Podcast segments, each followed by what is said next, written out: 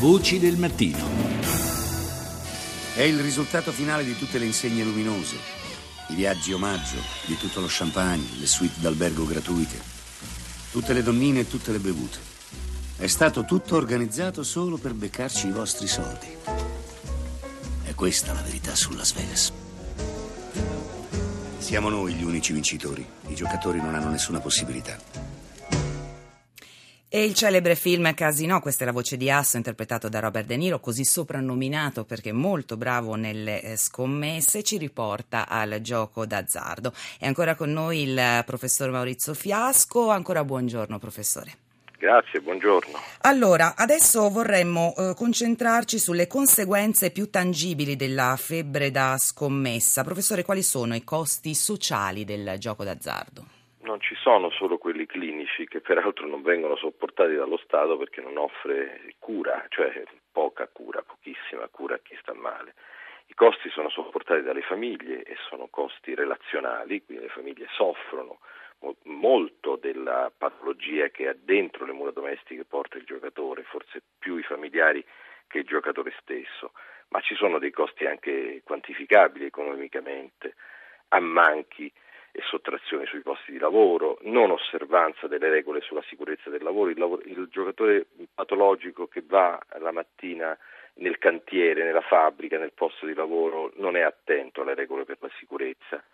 Ci sono i costi della sottrazione di domanda di beni e di servizi al mercato dei beni normali, cioè se questa idrovora del gioco d'azzardo sposta una grande parte del reddito familiare, quasi il 10% dei redditi familiari medi degli italiani se ne va per questa patologia, per questo consumo senza un valore d'uso, cioè non legato ad un bene, ad un servizio concreto, è evidente che soffre il mercato dei beni della manifattura, soffre il mercato dei servizi, la gente non va in vacanza, non va nei ristoranti, non compra gli abiti, non cura adeguatamente i figli anche dal punto di vista medico. Insomma, professore, è un contesto quindi che incide proprio nella carne delle famiglie italiane. Anche in un momento di crisi c'è una grande attenzione anche a giovanissimi e minori. Allora, ascoltiamo un'esperienza di recupero e aiuto sul campo, quella della Fondazione Santi Mamiliano e Rosalia della Diocesi di Palermo.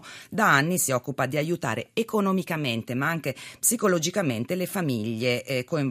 Paola Cortese ha intervistato Paolo Vicari, volontario della Fondazione, che ci racconta la sua esperienza. Oggi una causa sempre più pervasiva di indebitamento, di sovraindebitamento, è il gioco d'azzardo. E ultimamente, purtroppo, in Italia il 47% dei minorenni accede regolarmente, nonostante sia vietato alle sale da gioco varie, bambini dai 7 ai 10 anni che hanno preso l'abitudine di giocare in queste slot machine. Attraverso i genitori o i nonni?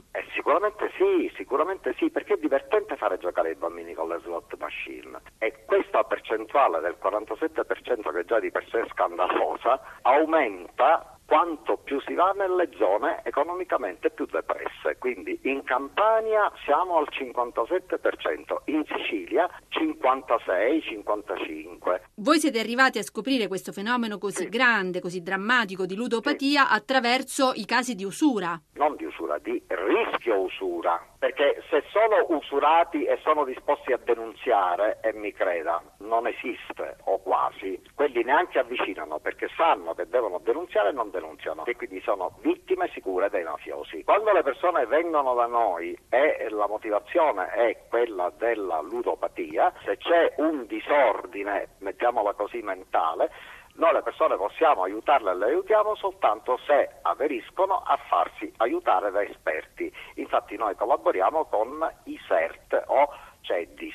Il Cedis di Palermo fino a qualche anno fa assisteva sino a 30 persone, adesso ci sono 600 richieste. Che tipo di disturbi hanno? Disagio sociale e familiare. La moglie che nasconde al marito, per esempio, che fa debiti presso finanziarie per dare soldi al figlio che gioca d'azzardo. Famiglie che si separano, debiti mostruosi significa che le persone devono scapparsene da casa perché non hanno più come pagare il fitto, non hanno più come pagare il mutuo, e quindi famiglie che si smembrano, uno di questi al quale purtroppo abbiamo dovuto dire no, ma non perché non volessimo, e noi non diamo denaro a perdere, purtroppo siamo vincolati da una legge.